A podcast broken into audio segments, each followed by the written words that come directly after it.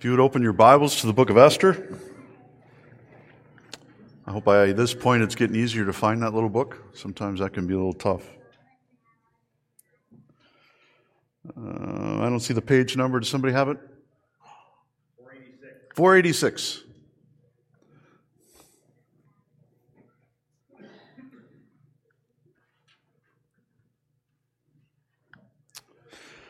We're going to be starting at verse 9, and we're actually going to be going through uh, chapter 6.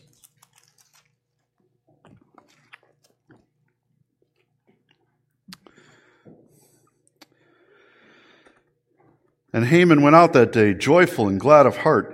But when Haman saw Mordecai in the king's gate, that he neither rose nor trembled before him, he was filled with wrath against Mordecai. Nevertheless, Haman restrained himself and went home.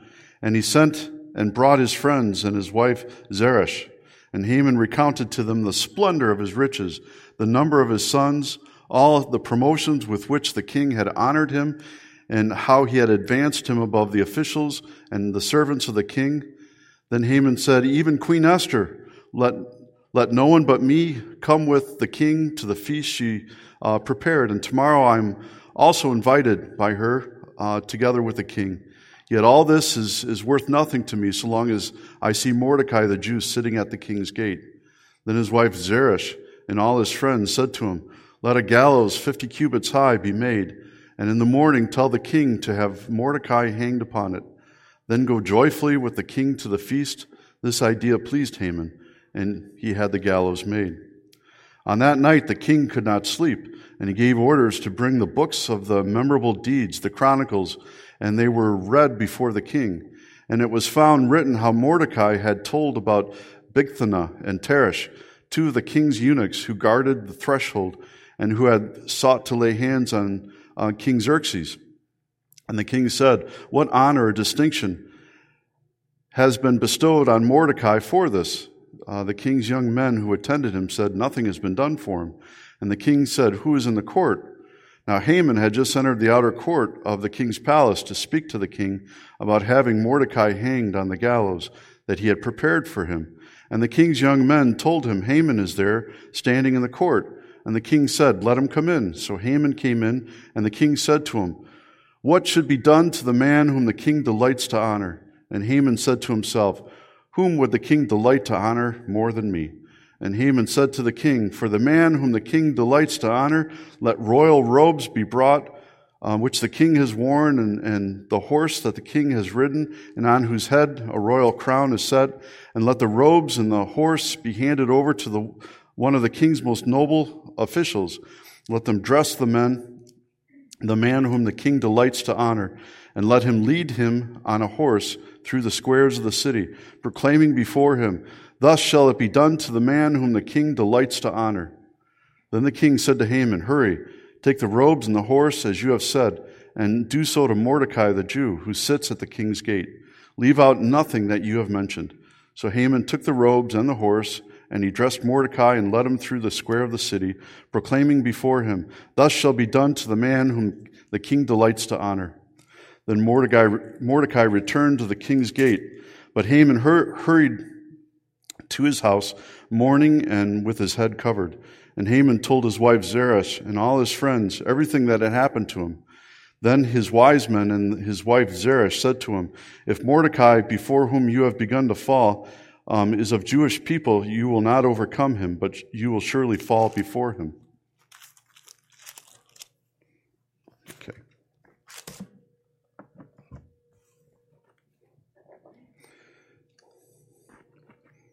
Texas rancher met up with a UP dairyman.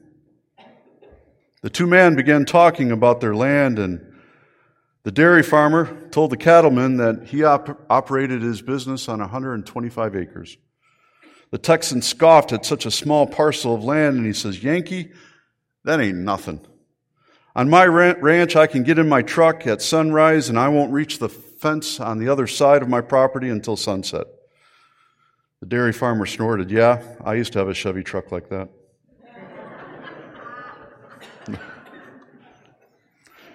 Preacher found a shoebox in his wife's closet.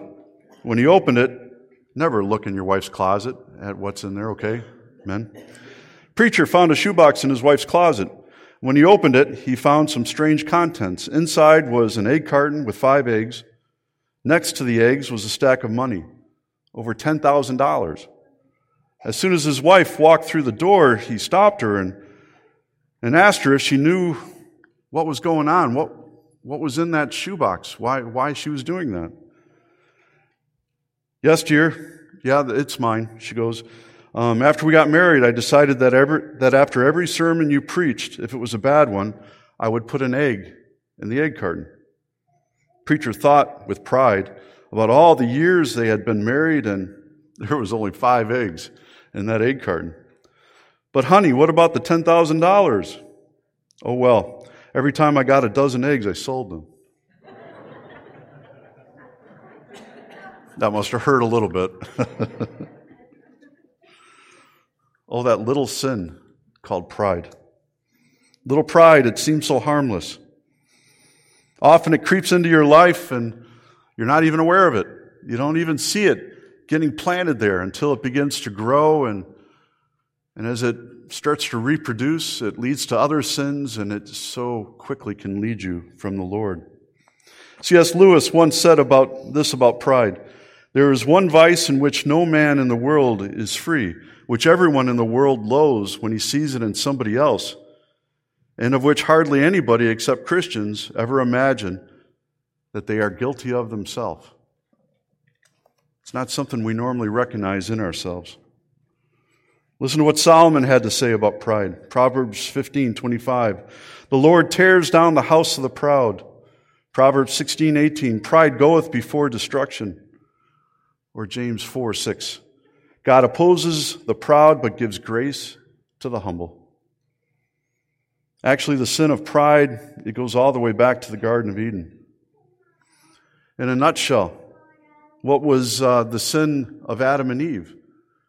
Well, it was, it was unbelief for sure, and it was rebellion, but I, I think you could also say that it was pride, plain and simple.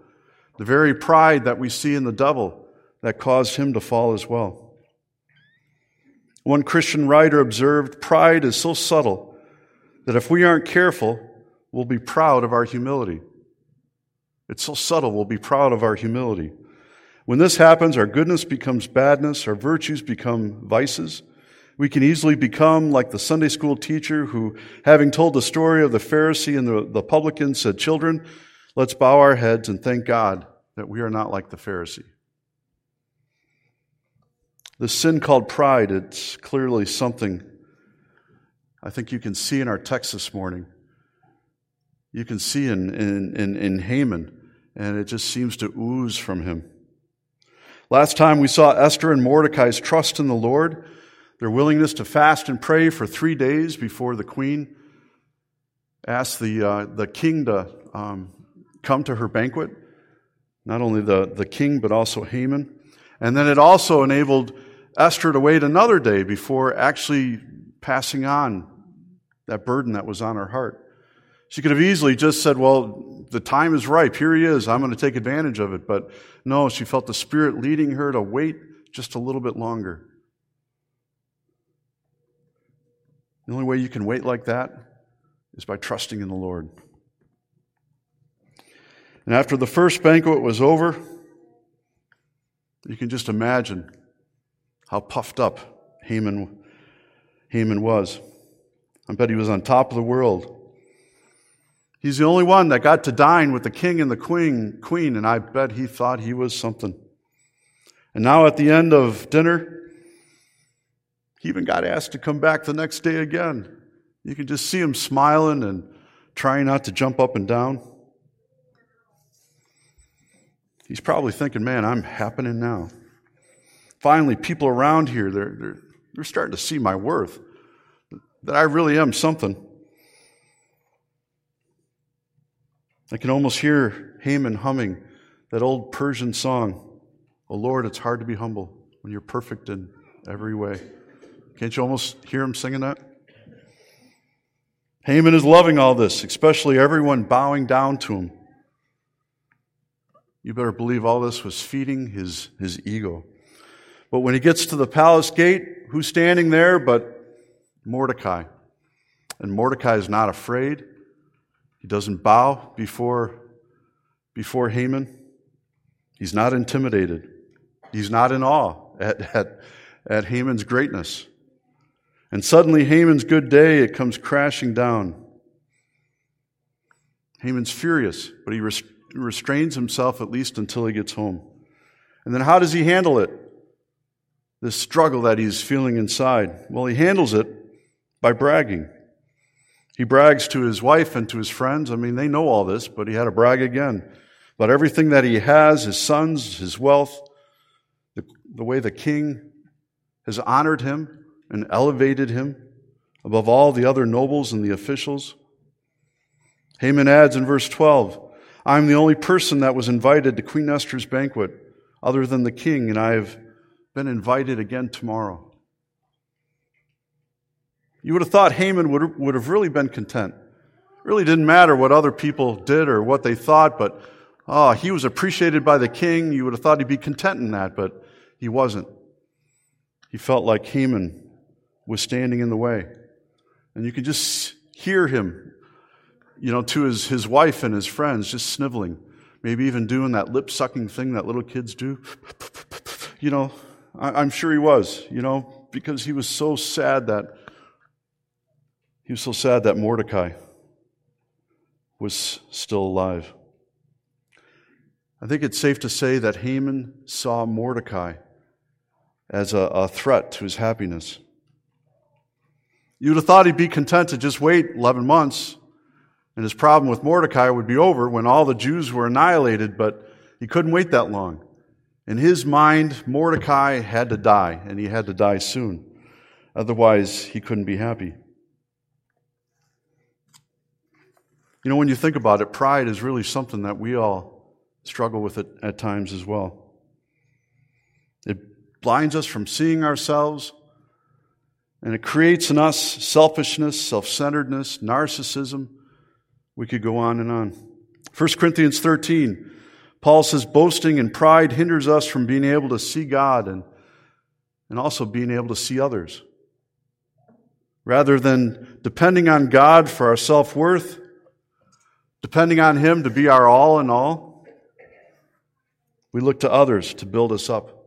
We look to our possessions to build us up, to our jobs, anything to make us feel like we have worth. Instead of loving our neighbors as ourselves, our neighbors are seen as either a threat or as a means to our becoming happy. That's why we've been warned in Proverbs 16:5 that everyone who is arrogant in heart is an abomination to the Lord. Be assured that person will not go unpunished. You know, whenever the Bible talks about pride, it's pretty serious. It's not like God says, oh, yeah, that's no good, but hmm, what can he do? Or what can she do? No, it's something that God hates. And when he sees evidence of pride in our lives, he will go to great lengths to uproot that, that, that sin in our hearts. And he does it not because he hates you, he does it out of, out of love for you.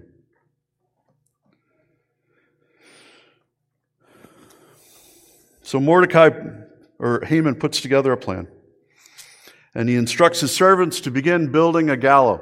Now, right away, when we think of gallows, we think of a Western and somebody swinging on the gallows until they're dead.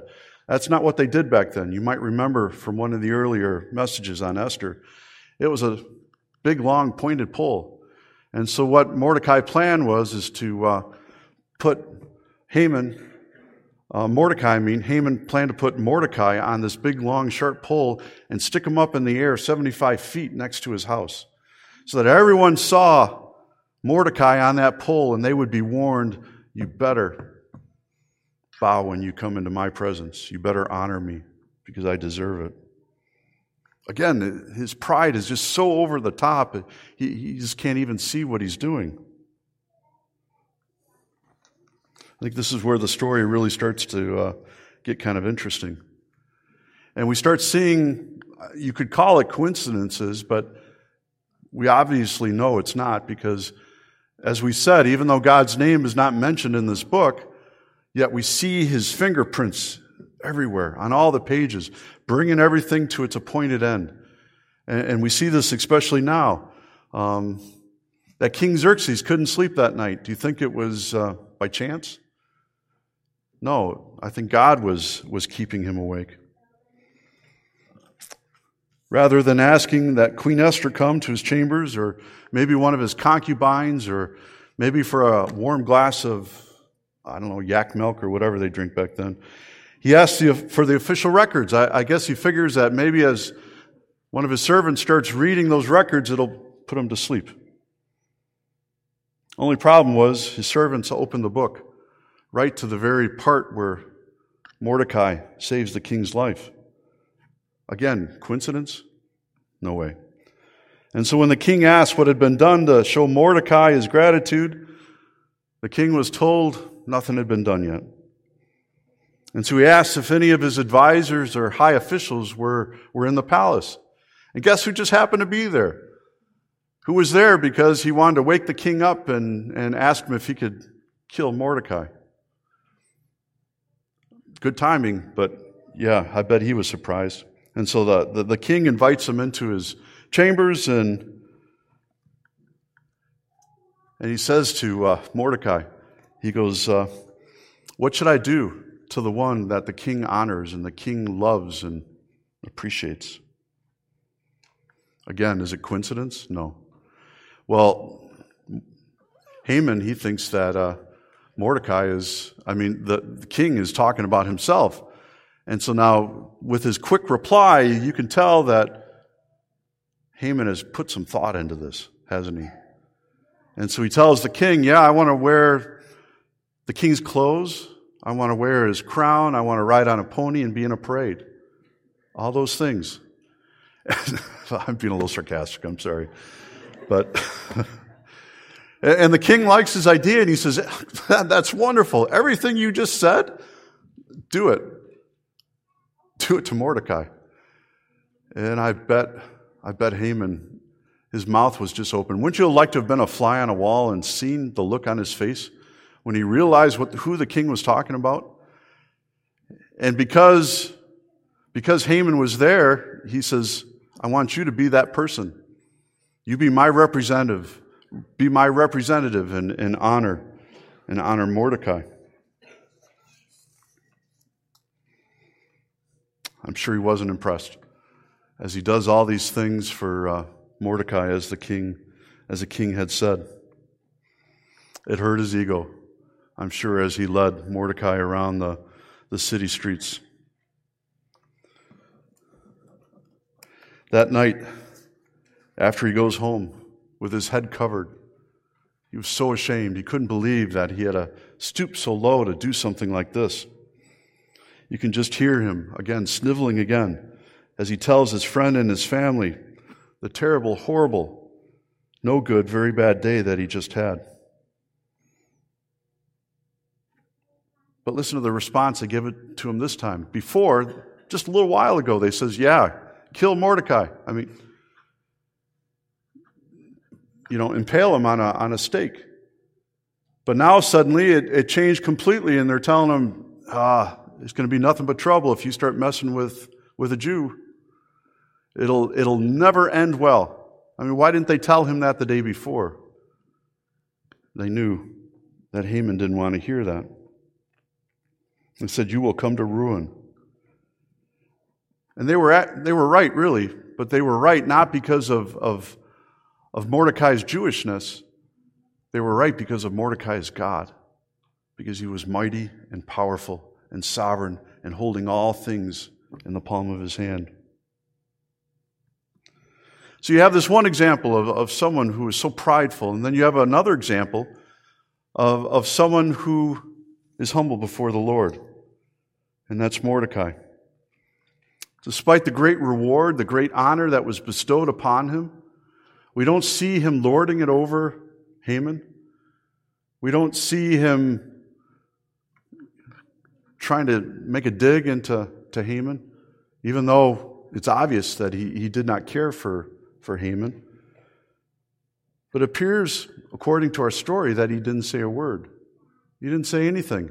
And after all this was done, Probably took most of the day to go through the entire city. What do we find Mordecai doing? He went back to the gate where he was on guard duty. Doesn't seem to have phased him. He could have demanded of the king, King, I, I can't stand at the gate anymore. Look at what I've done for you. I need a place that's a little bit more prestigious. I, what else can I do in, in, in your kingdom? He didn't say any of that. But he humbly went back to the gate, where I'm sure he continued his fast, praying that the Lord would intervene on behalf of the Jewish people. That's what the Bible says about the humble. That if we humble ourselves in the sight of the Lord, that He will lift us up, that He will honor us, that He will bless us. What a contrast between Haman and Mordecai. You know, when I see the humility in Mordecai, it reminds me of the humility that we see that was characterized and found its fulfillment really in, in Jesus. Because he truly was humble in all that he did. Listen to Jesus' own words in Matthew 11 28. This is one that I know you know. Come to me, all you who labor and are heavy laden, and I will give you rest. Take my yoke upon you and learn from me, for I am gentle and humble in heart, and you will find rest for your souls, for my yoke is easy and my burden is light. Scripture tells us that Jesus humbled himself and became obedient unto death, even death on the cross. And because he humbled himself, because he became a servant, he won our salvation. He gave us the gift of eternal life. We don't have to wonder where we're going to spend eternity one day. Those of you who are in Christ, but you know that you have a home. And it's all because of Jesus. And so let me ask you how's your spiritual health this morning? Is there pride in your heart? Is it keeping you from trusting Jesus? From looking to Him? Is it keeping you from seeing others as image bearers of God and not somebody to serve you, make you feel better about yourself? How about your prayer life? Is pride keeping you from coming before the Father in prayer? Or is pride keeping you from sharing your needs with others in our church body so that others might be praying for you so that you're not standing there alone? This morning, we all need to confess our pride and our self sufficiency and allow Christ to come and make us whiter than snow and take away our sins so that we can walk in the freedom of, of Jesus. See, Christ loves you too much to just ignore your sin. But He's going to deal with it, and He deals with it because He loves you. And He wants the best for you. And He knows that as long as that pride is sitting in your heart, you're never going to grow closer to Him. That pride will always separate you from Him. God's timing is always the best, not a minute too soon or a minute too late. You know, we might wonder sometimes why He delays. But at times like that, we need to just remember that we need to put our trust in Him, just like Esther and Mordecai did. You know, while our enemies may appear to have the upper hand at times, and while our enemies may gloat over your pain and your suffering, yet you don't have to ever fear because our God is with us. And our God is strong and mighty. And our God is at work. And He's doing things you can't even begin to dream of. And we just need to trust in Him. Have you ever listened to an orchestra piece composed by one of the some of the greats like Mozart or, or Bach or Handel? They, they utilize a, a number of different instruments, playing several different. These instruments played several different parts, and if you listen to just one part by itself, it it always does, it doesn't always sound so great. It might just be an oboe, or it might just be another instrument, and you think, "Wow, does that really fit?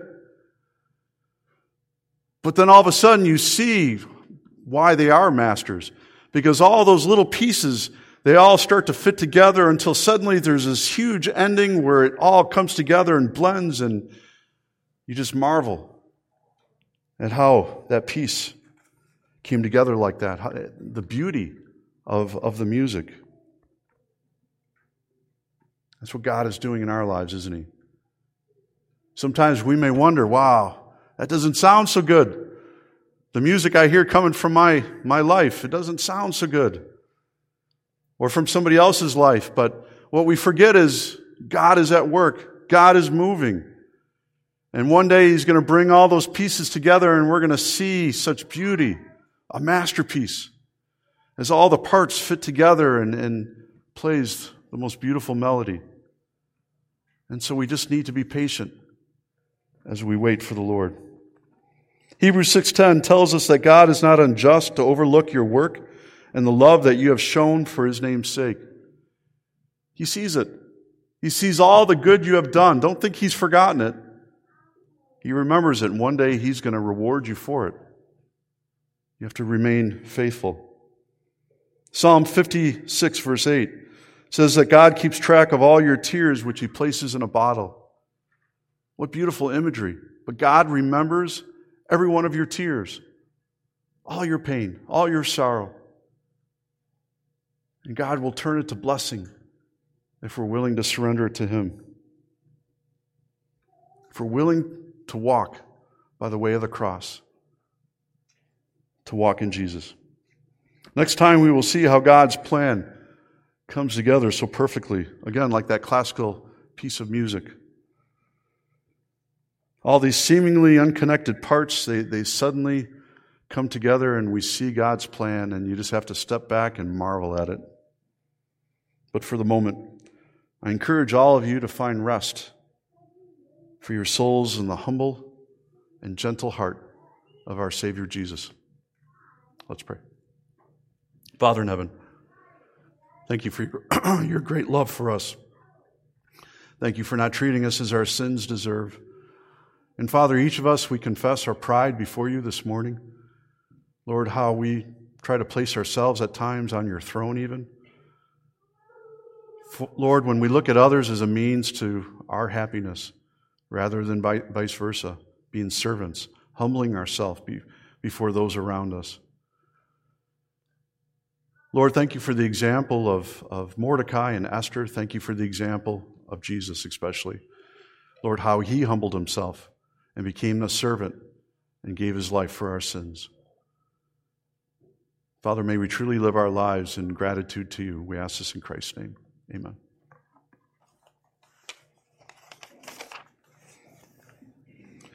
We're going to be